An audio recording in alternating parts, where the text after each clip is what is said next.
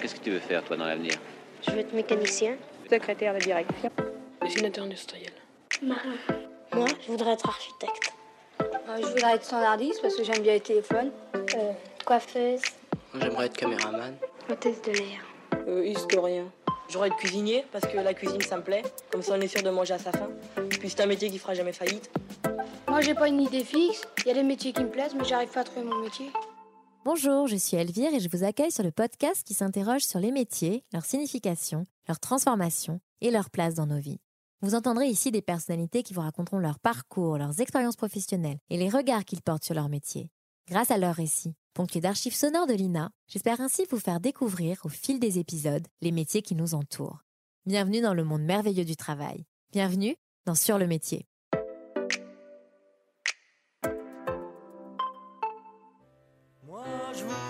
Être un chihuahua, habiter un intérieur bourgeois, pour que le moindre de mes caprices soit source de câlins complices. Souvent cité par les enfants comme le métier qu'ils souhaitent exercer plus tard, le terme vétérinaire nous vient du latin bestia veterinara, qui signifie bête de somme.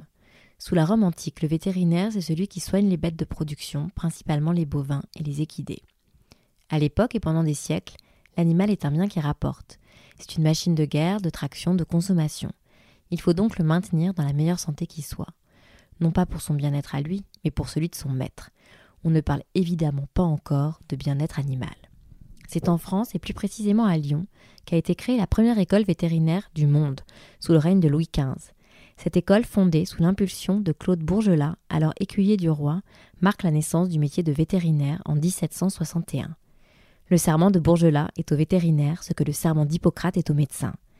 À l'origine centrée sur les soins des chevaux militaires, la médecine vétérinaire s'est peu à peu consacrée à d'autres animaux, comme les chevaux de trait. Au lendemain de la Seconde Guerre mondiale, la profession a commencé à soigner les animaux d'élevage, puis les animaux de compagnie à partir des années 60. Et c'est ainsi que des vétérinaires ont alors commencé à s'installer en ville. Aujourd'hui en France, on dénombre 80 millions d'animaux de compagnie, plus de 14 millions de chats, près de 8 millions de chiens et 32 millions de poissons. Et donc, 78% des vétérinaires exercent en ville. C'est le cas de Christophe, vétérinaire à Paris, au cursus atypique, puisqu'il a effectué une partie de ses études universitaires au Japon et a ainsi découvert le statut très particulier conféré aux animaux de compagnie par les Japonais. Dans cet épisode, Christophe m'a ouvert les portes de la clinique vétérinaire dans laquelle il exerce. J'ai ainsi pu observer sa passion du métier et rencontrer sa consoeur Alexia. Ensemble, ils témoignent de la place que les Français confèrent à leur animal de compagnie après 18 mois de crise sanitaire et de confinement successifs.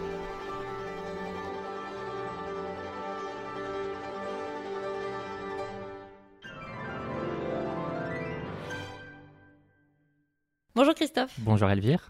Merci de participer à ce nouvel épisode du podcast sur le métier. Avec grand plaisir. Alors aujourd'hui, on va parler du métier de vétérinaire et je te propose qu'on rentre directement dans le vif du sujet. J'ai passé une archive d'un vieux journal télé des années 80. Ok. Médecin, maîtresse et vétérinaire, c'est le trio de tête des métiers plébiscités par les enfants. Et parmi ces élèves de CM2, la moitié n'échappe pas à ces grands classiques. Quand je serai grande, je voudrais faire vétérinaire pour chevaux. Parce que le cheval, c'est un peu comme ma passion. Donc, bah, je voudrais faire un métier avec des chevaux dedans. Nous sommes allés sur les champs de course de Chantilly, rencontrer Lucille.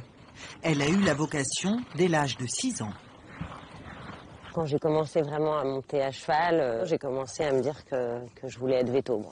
D'être avec les chevaux et de les regarder, de les observer, euh, voilà, d'apprendre à les connaître et tout, c'est vraiment ce que je voulais. Il lui a fallu 7 années d'études et 5 de pratique avant de se mettre à son compte. Sa mission, dans ces prestigieuses écuries, maintenir ses cracks au meilleur de leur forme. Un métier qui la passionne, mais lui prend tout son temps. Je tous. Voilà, on lui garde la tête en l'air euh, quelques minutes. Alors, le plus difficile, c'est qu'on n'a pas d'horaire. Clairement, on est à la merci des, des chevaux et de leurs propriétaires et entraîneurs. Donc faut aussi aimer écouter les gens, euh, avoir des gens qui vous appellent parfois euh, dix fois pour la même chose. Voilà, il faut faut pas négliger cette partie-là. Donc euh, c'était une archive d'un journal télé euh, de 1982, donc euh, relative au métier vétérinaire. Et euh, je voulais savoir, toi, euh, si c'était une vocation aussi. euh, Ah oui, clairement. Oui, depuis tout petit. Oui, depuis tout petit, j'ai toujours rêvé d'être vétérinaire. Puis une fois au lycée, quand on s'aperçoit de la difficulté des études, je me suis posé quelques fois la question. Puis après, je me suis dit non, c'est ton rêve, donc il faut y aller et aller fonce. Et puis voilà. Et euh, comment ça se passe pour devenir vétérinaire? On fait quelle école?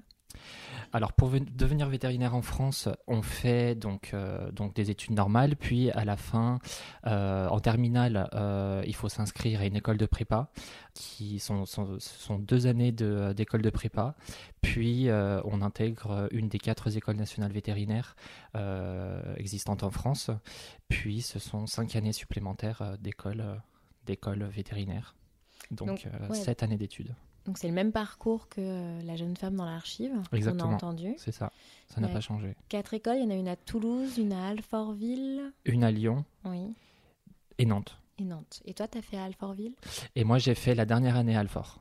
Et sinon Et sinon, donc, euh, j'ai un parcours un peu atypique parce que euh, j'ai intégré euh, l'école vétérinaire au Portugal, à Porto. Puis, euh, j'ai bougé un petit peu entre Barcelone, puis après, j'ai fait une année à Tokyo. Puis, je suis revenu à Alfort, à Paris. Et depuis, je suis resté. Donc tu as commencé à Porto. Exactement. Et après, comment tu t'es retrouvé au Japon? Alors le Japon, ça a été un peu particulier, c'est-à-dire que quand je suis arrivé euh, en troisième année d'école, euh, je savais que je voulais euh, aller quelque part. Je ne savais pas très bien où, je voulais juste aller très loin. Donc cette année-là, c'était une année particulière parce que ça faisait 150 ans d'années de, euh, de paix entre, enfin de, euh, contrat de paix entre euh, le Portugal et le Japon. Et donc, ils avaient ouvert 150 bourses de doctorat ou de master ou de post-doc entre le Portugal et le Japon. J'ai fait ma demande et j'ai été tout de suite accepté. J'ai eu la chance de pouvoir aller au Japon et, de, faire une grosse partie de ma quatrième année dans un hôpital américain à Tokyo. Et est-ce qu'aujourd'hui, maintenant euh, que tu exerces le métier depuis plusieurs années, euh, par rapport euh, à l'image que tu avais du métier quand tu étais enfant, est-ce que c'est toujours pareil? C'est compliqué de répondre à cette question. Je dirais que quotidiennement, je cherche à faire ce dont j'ai rêvé quand j'étais enfant. Et c'était quoi? C'est surtout euh, la façon dont on approche la médecine vétérinaire, la façon dont on s'occupe des animaux. Beaucoup aussi pour moi particulièrement euh, mon environnement de travail, euh, la clinique où je travaille, mon relationnel avec les clients. Euh, il y a une connexion spéciale avec les animaux. C'est quelque chose que je ne peux pas verbaliser, mais il a c'est une connexion qui se passe même pendant les consultations quand je les tripote à droite à gauche quand je les retourne de haut en bas il y a un petit truc euh, je sais pas c'est ça se passe à l'intérieur j'arrive pas à l'expliquer mais je me rappelle quand j'étais petit, à chaque fois que je voyais un chien dans la rue, je courais derrière pour aller lui faire des caresses. Ou euh, j'ai tout le temps voulu 36 000 animaux à la maison. euh, je voulais tout le temps aller à la ferme. j'ai toujours cherché à approcher au maximum les animaux. c'est une passion, quoi. Comment ça va mon petit cœur de sucre. Coucou, alors, comment ça va ma princesse? Ah Oui, ça va mieux, hein? Ben oui. Hein? Il fait beaucoup de bruit le chien-chien à côté, hein? Ben oui, il fait beaucoup de bruit. Ah ouais. Oh, oui, oui, mais t'as un petit cœur, oui, t'es trop mignonne, hein? Ben oui. Ben oui. Tu fais ronron Tu fais petit ronron Tu fais les câlins Et donc toujours protéger les fenêtres. Toujours, toujours, toujours. Surtout à Paris parce que les chats y tombent. Oh oui Oui, oui, oui. T'es une petite coquine T'es une petite câline surtout, hein Allez hop. On va te laisser te reposer pour demain pour ta chirurgie Eh oui. Allez, tu restes là. T'es sage, hein Mais pourtant, c'est un métier, j'imagine, où euh, on soigne les animaux, mais on est aussi confronté aux maladies beaucoup et euh, à la mort. Oui, oui, oui, oui, bien sûr, hein, bien sûr, parce que euh, on n'est pas là pour faire des caresses et pour faire des câlins et pour faire des bisous, on est là pour les soigner. Donc quand les gens viennent me voir, c'est parce que globalement, sauf pour des consultations vaccinales ou des consul- consultations de routine, c'est parce que les animaux sont malades. Après, tout ça, je pense que c'est un travail intérieur où euh, quand ça devient compliqué euh, psychologiquement parce qu'on voit qu'il y a un animal qui va pas bien ou qu'on ne peut pas faire plus, moi j'essaye de me dire, Christophe, tu as fait ton maximum, la science ne peut pas euh, offrir plus de possibilités à l'animal pour qu'il aille mieux, donc tu n'as rien à te reprocher. Ma philosophie à moi, c'est toujours euh, donner mon maximum et faire du mieux que je peux pour que l'animal aille bien, pour que derrière, je n'ai aucun remords si jamais les choses ne se passent pas bien. Euh, après, c'est sûr qu'il y a des journées plus tristes euh, que d'autres où on doit faire des choses dont on n'a pas du tout envie. C'est très dur psychologiquement. Ça fout un gros coup au moral. Mais Ça fait partie du métier. voilà, ça fait partie du métier. Puis tous les métiers, c'est un peu comme ça. Il y a toujours des hauts et des bas. C'est sûr que nous, c'est un peu compliqué parce que en plus de devoir gérer l'animal, il faut aussi qu'on gère la famille derrière. Et Et le relationnel, c'était quelque chose qui était évoqué dans l'archive, justement, avec euh, les, les maîtres. Mhm. Et euh, tu, euh, tu hochais la tête. Euh, oui, parce qu'elle a dit euh, quelque chose euh, qui est très intéressant d'ailleurs, parce que les archives datent de 1982. Oui. Euh, et c'est très d'actualité, toujours ce qu'elle a dit. C'est à- quand elle dit que euh, on n'a pas d'horaire parce que euh, il faut qu'on soit disponible pour les animaux quand ils vont quand ils vont pas bien, et aussi pour les propriétaires quand ils nous appellent dix fois par jour et qu'on doit on doit aussi gérer ça. C'est toujours d'actualité. Il y a des propriétaires qui sont très très très inquiets Euh, quand je propose d'hospitaliser un animal parce qu'il va pas bien et que j'ai besoin de, de m'occuper de lui. à la clinique pour X ou Y raison et qu'il ne peut pas rester à la maison. Il y a des propriétaires qui sont très inquiets, qui nous appellent 15 fois par jour et des fois on n'a rien à dire aux propriétaires, mis à part euh, un peu de patience, il faut laisser le temps que les médicaments agissent pour que votre animal aille mieux ou que, je puisse vous apporter des réponses. Après, j'arrive à comprendre que c'est très compliqué pour eux d'être à la maison, ça crée un vide quand l'animal n'est pas là, donc c'est pour ça qu'ils sont inquiets, et on est tous différents. Mais ça m'a fait assez euh, rigoler le fait qu'en 1982, euh, il y avait déjà cette mentalité qui perdure euh, encore de nos jours. Mais ça n'a pas changé, ça. Ah non, pas du tout. Et euh, quels animaux tu soignes? Euh, moi, uniquement du chien-chat.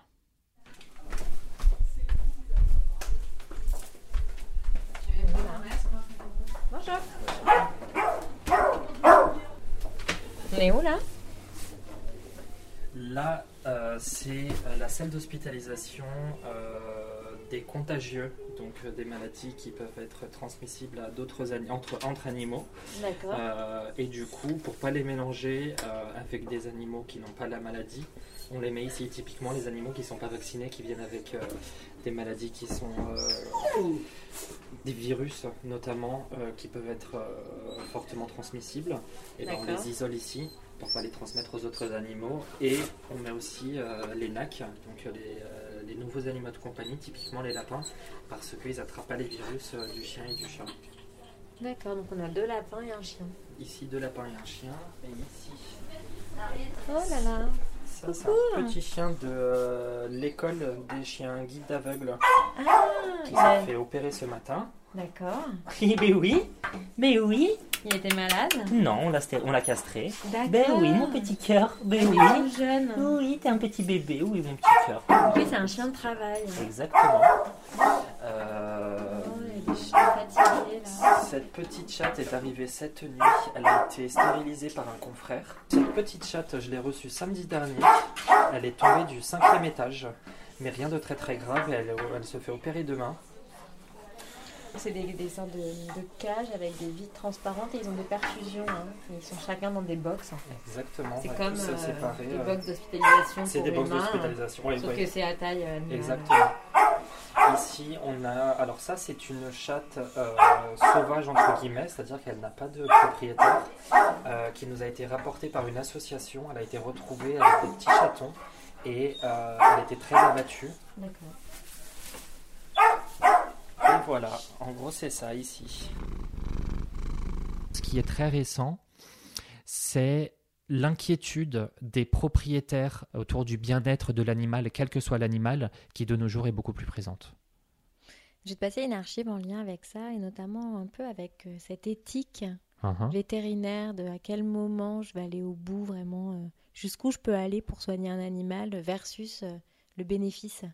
Confidence, André Laurent Parodi, le, le vétérinaire chasseur, trouve pas que le rapport des Français avec certains de leurs animaux domestiques touche à la zoolatrie Alors, je, n'utiliserai pas ce mot parce qu'il y a, y a un grand nombre de propriétaires d'animaux de compagnie.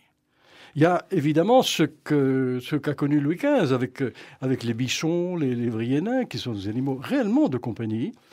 Et puis il y a l'animal qui vit euh, auprès d'une personne handicapée, qui vit, euh, qui vit auprès d'une personne âgée, qui vit auprès de, familles quelquefois un peu démunies et dans lequel, auxquelles il apporte sa joie et, sa présence. Donc moi je respecte absolument cette importance. La, question que, qui se pose à moi, et je la posais à mes étudiants qui m'avaient fait l'amitié de m'inviter à une causerie, c'est la nouvelle éthique professionnelle vétérinaire. Cette éthique a, toujours existé, c'est-à-dire tournée vers le bien-être animal, tournée vers l'aspiration des propriétaires, tournée vers la, vers la santé publique.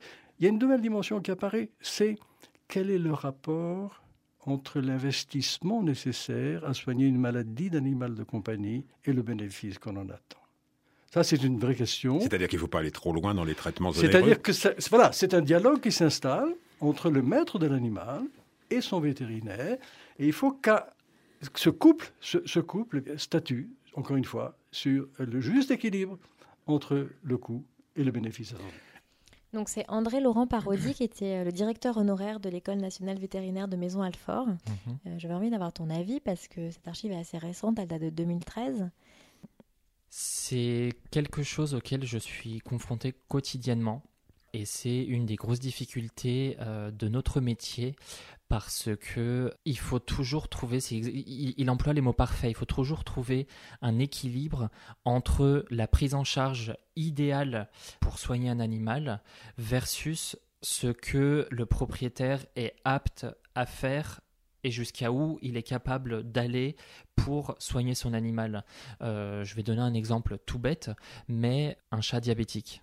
Un chat diabétique qui a besoin d'injection d'insuline toutes les 12 heures tous les jours, ça demande une organisation énorme de, de la part des propriétaires.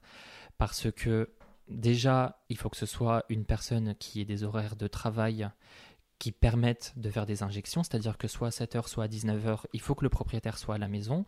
Donc si c'est quelqu'un qui a besoin de faire des déplacements, ça devient tout de suite très compliqué.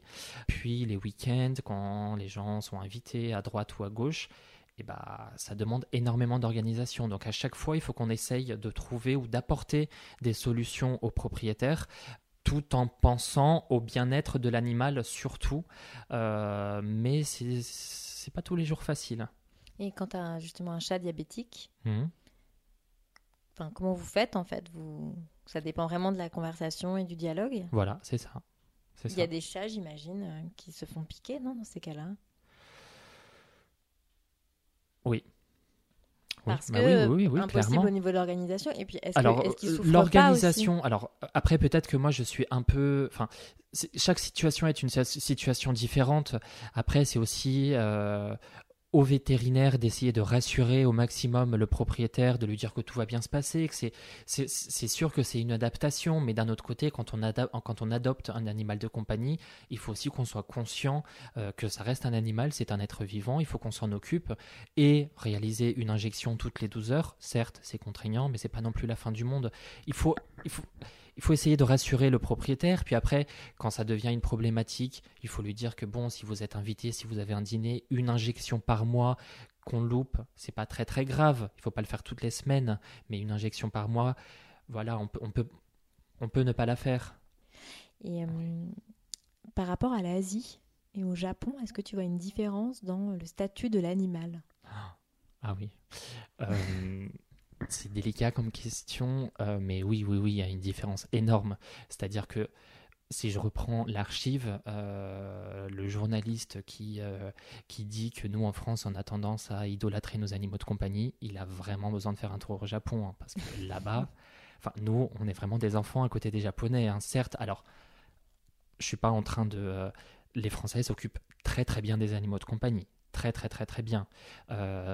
Après, au Japon, c'est tout un autre niveau, mais c'est pas uniquement vers les animaux de compagnie, c'est envers toute la nature. Euh, ils ont vraiment, c'est un respect. Ils ont vraiment un respect envers toute la nature. Là-bas, c'est un peu la politique. Enfin, quand, quand, un Japonais emmène son animal euh, voir un vétérinaire parce qu'il va pas bien, c'est la politique du quoi que ça coûte. C'est-à-dire que même si c'est quelqu'un qui n'a pas les moyens de soigner son animal, il va faire un crédit, il va trouver les fonds pour soigner son animal. Chose, ça arrive en France, mais c'est pas la globalité. Euh, de mon expérience à moi, euh, après voilà, chacun son expérience, mais de mon expérience à moi, euh, quand les frais de vétérinaire commencent à être importants et que le propriétaire ne peut pas assumer ces frais-là, il y a des questions qui commencent à se poser si oui ou non je soigne mon animal, ou alors au lieu d'opter pour la prise en charge idéale qui va coûter plus cher, peut-être que le propriétaire va essayer de trouver un équilibre entre une prise en charge qui est peut-être un petit peu moins idéal pour l'animal, mais que lui peut se permettre de lui offrir sans pour autant trop impacter sa vie personnelle. Alors qu'au Japon, ça, ça n'existe pas. Tu aurais des exemples par rapport au Japon? Ah oui, oui, oui. Ah oui, ah, ça, je l'oublierai jamais. Euh, dans l'hôpital où j'étais, il y avait un petit chien euh, de 19 ans qui euh, psychologiquement, mentalement, moralement allait très très très très bien. Après, il avait vraiment de grosses difficultés locomotrices euh, à cause d'une maladie neurologique qu'il avait. Et euh, la propriétaire avait engagé un ingénieur pour construire tout un système avec un moteur et euh, des, espèces de sangles qui tenaient l'animal et des moteurs qui étaient accrochés au plafond euh, pour faire marcher l'animal à droite et à gauche pour le stimuler. ça lui avait coûté une fortune monumentale. l'animal restait hospitalisé deux semaines, deux semaines par mois pour faire de la physiothérapie dans des, piscines. Enfin, ça coûtait une fortune et moi je me rappelle très bien. Je discutais, ça m'a, j'étais fasciné et puis j'ai voulu parler avec elle et je lui ai posé la question, mais vous investissez tout cet argent euh, sur un chien, un petit chien qui a quand même 19 ans, euh, son, espérance moyenne de vie, elle va pas être énorme. Et sa réponse, enfin, je l'oublierai jamais, sa réponse, elle m'a regardé les yeux dans les yeux et elle m'a dit, mais mon chien, c'est mon chien. Jusqu'au dernier moment, je, je vais faire tout ce que je peux pour qu'il aille bien, quoi que ça coûte. C'est un membre de ma famille, je vais tout faire pour mon animal, je veux qu'il aille bien, je veux qu'il soit heureux, et même s'il ne marche pas, je ne suis pas dans sa tête, je ne sais pas ce qui se passe, donc jusqu'à la dernière minute, jusqu'à sa dernière minute, je ferai tout ce que je pourrai pour soigner mon animal et pour faire en sorte qu'il aille le mieux possible. je trouve que les gens ils sont de plus en plus attachés à leurs animaux de compagnie. ils sont très attachés à leurs animaux, ça oui. Ouais. Parce qu'il y a beaucoup plus de solitude, ça oui. Voilà, donc il y a un attachement euh, plus important depuis le Covid parce que les gens sont plus seuls, ils sont chez eux et donc ils ont encore plus besoin de cet animal de compagnie. Et vous l'avez vu ça, vous? Oui, bien sûr. Très fortement. Ouais. Ah. Et en plus de ça, ils sont tout le temps, enfin ils ont tout le temps l'animal sous les yeux. Donc euh, ils viennent euh, dès qu'il y a, dès qu'il y a un petit bouton, une petite croûte, quelque chose, ils, sont tout de suite. Et je pense qu'il y a aussi, on parle beaucoup de, ben, avec le Covid, on parle beaucoup de, de maladies. Donc je pense que les gens sont plus centrés sur eux-mêmes au niveau de leur santé, mais également sur la santé de leur animal. Ils sont beaucoup plus. Euh, ils vaccinent mieux. Ouais, ils posent plus de questions, même quand on leur dit votre animal il a X maladie, ils vont essayer de comprendre d'où ça vient, comment est-ce que ça se passe, alors qu'avant ils, voulaient, ils étaient plus concentrés sur le traitement, euh, qu'est-ce que je dois faire pour qu'il aille mieux. Maintenant il y a vraiment. Euh, ils essayent de. De, de, bien connaître et de, de, bien comprendre ce qui se passe sur l'animal. Ils posent plus de questions scientifiques qu'avant. Les gens, les gens, ils sont beaucoup plus attachés, euh, ils sont beaucoup plus attachés à leurs animaux de compagnie. Ils sont avec eux toute la journée. Avant, ils avaient un chien, le chien de famille. Ils les sortaient faire pipi le matin, ils partaient la journée au boulot, ils rentraient, ils s'en occupaient le week-end. Là, le chien est tout le temps. D'ailleurs, l'attachement, il est dans les deux sens. Parce qu'il y a un hyper attachement des animaux. C'est-à-dire que les chiens font, des, font, font de l'hyper attachement et ça, c'est vraiment un problème. Parce que je leur explique, votre chien, vous l'avez pour toute votre vie.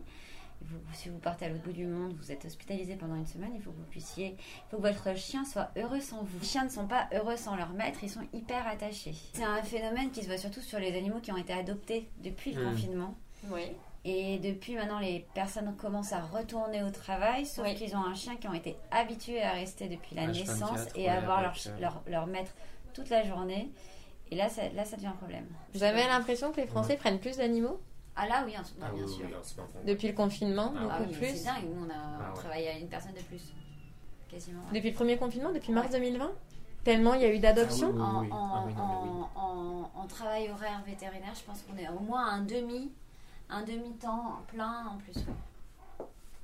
Oui, non, c'est fou. Et le C'est- un boom. euh, euh, Tout le monde a voulu. Mais même les associations, ils n'avaient plus d'animaux à donner. Quel conseil tu donnerais à quelqu'un qui veut devenir vétérinaire? Euh, beaucoup de courage, qui veut devenir un? Oui. Travailler beaucoup, avant tout. C'est pas facile. hein. Je veux pas. euh, c'est mon métier, je l'ai fait. Je veux pas être. euh, dire c'est le métier le plus difficile au monde. Non, loin de là, il y a des métiers très compliqués aussi. Après, c'est vraiment pas facile. Euh, donc, il faut travailler beaucoup. Il faut pas lâcher prise. Mais une fois fini, c'est que du bonheur. C'est c'est magique tous les jours. Disons que je me lève le matin et j'ai pas l'angoisse d'aller au boulot parce que je sais que je vais arriver, que je vais voir mes petits animaux qui vont venir vers moi. Mais certes, il y en aura d'autres qui vont être malades, mais je vais faire de mon maximum pour les soigner, pour, euh, pour que tout se passe bien, pour qu'ils puissent rentrer à la maison et que tout le monde, tout le monde soit content. Et quand je vois le sourire du propriétaire qui va d'une oreille à l'autre oreille parce qu'il est juste émerveillé de re- de retrouver son animal et que je vois que l'animal va bien et que tout s'est bien passé, c'est ça fait chaud au cœur, quoi. C'est pour ça que tu fais ce métier? Oui. Ouais. Et euh, il faut quoi comme qualité pour faire ce métier? Il faut quoi comme qualité pour faire ce métier? De un, il faut aimer les animaux. Il faut aimer euh, de ne pas avoir de routine parce que tous les jours sont différents, toutes les maladies sont différentes, donc il y a toujours quelque chose de nouveau tous les jours. C'est pas un, métier où tous les jours euh, on sait qu'on a X, Y, Z euh, choses à faire et qu'à la fin de la journée c'est fini. Non, c'est pas du tout comme ça. Donc il faut aimer entre guillemets l'aventure. On sait jamais ce qui va se passer, jamais, jamais. On prévoit notre planning, mais c'est son- c'est très rare que notre planning de la journée soit maintenu et qu'il n'y ait pas eu de, euh, de micmac à droite ou à gauche. hein. C'est assez rare. Soit parce que euh, on s'attendait pas à ce qu'un animal euh, se dégrade ou s'améliore, soit parce que on s'attendait pas à ce que euh, le propriétaire ait X ou Y réaction, soit parce qu'on s'attendait pas à ce qu'il y ait des urgences, pour toutes les raisons possibles. Oui, donc il y a l'animal et quand même aussi les maîtres à gérer. hein. Ah oui, ah oui, clairement. Ça aussi, il faut, aimer le relationnel euh, avec les gens.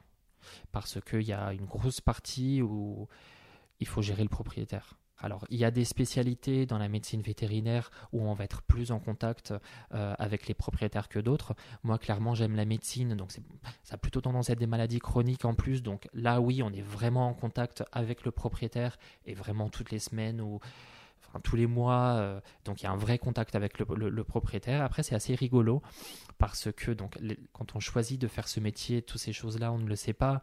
Donc il y a des gens qui détestent le contact avec, euh, avec la population, qui se lancent dans le métier. Quand on arrive en troisième, en quatrième, en cinquième année, on se dit ah ouais, par contre, j'aime vraiment pas euh, gérer les clients. Qu'est-ce que je vais faire maintenant? Et donc là, c'est rigolo. Enfin, c'est rigolo. C'est juste un trait de caractère. Donc ces gens-là, typiquement, euh, ils vont choisir des spécialités comme euh, l'imagerie médicale ou alors la chirurgie parce qu'ils passent beaucoup plus de temps au bloc opératoire. euh, ou alors devant un ordinateur en train de faire, euh, en train de relire des radiographies, relire des scanners ou faire des échographies, et ils ont très très très peu de contact avec les propriétaires. Alors, euh, c'est la tradition dans l'émission de toujours euh, venir avec une citation euh, en lien avec ton métier. Est-ce que tu peux nous lire ce que tu as amené, s'il te plaît? Vous savez ce que j'aime le plus chez les gens? Leurs animaux. Je vais te poser maintenant les cinq dernières questions. Allez. C'est prêt? Mhm. Quel verbe ou mot-clé définit ton métier? Ah, J'ai envie de dire l'amour, mais euh, passion. Il dit quoi de toi ton métier? Qu'est-ce qu'il dit de moi? Que je suis passionné. passionné. Quel objet représente le métier pour toi? Quel objet représente mon métier? Un stéthoscope. Qu'est-ce que tu aimes le plus dans ton métier? Le contact avec les animaux. Et si tu devais faire un autre métier? Œnologue. Merci beaucoup Christophe. Merci à vous.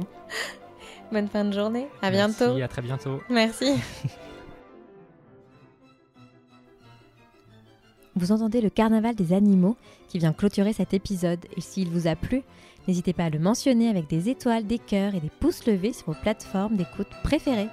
Et pour suivre les coulisses du podcast, rendez-vous sur le compte Instagram sur le métier podcast ou sur le site web sur le métier.com. La semaine prochaine, je serai en compagnie de Johan, artisan boulanger à Paris, et j'irai faire un tour dans le fournil de la boulangerie et peut-être même avoir la chance d'entendre le pain chanter à la sortie du four. Merci à Lina pour son aide précieuse, au monteur Léo Marchandon qui a mixé cet épisode. À la semaine prochaine pour découvrir ensemble un nouveau métier. Qu'est-ce que tu veux faire, toi, dans l'avenir? Je veux être mécanicien. Secrétaire de direction. Dessinateur industriel. Marin. Moi, je voudrais être architecte. Euh, je voudrais être standardiste parce que j'aime bien les téléphones. Euh, coiffeuse. J'aimerais être caméraman. Hôtesse de l'air. Euh, historien. J'aurais être cuisinier parce que la cuisine ça me plaît. Comme ça on est sûr de manger à sa faim. Puis c'est un métier qui fera jamais faillite. Moi, j'ai pas une idée fixe. Il y a des métiers qui me plaisent, mais j'arrive pas à trouver mon métier.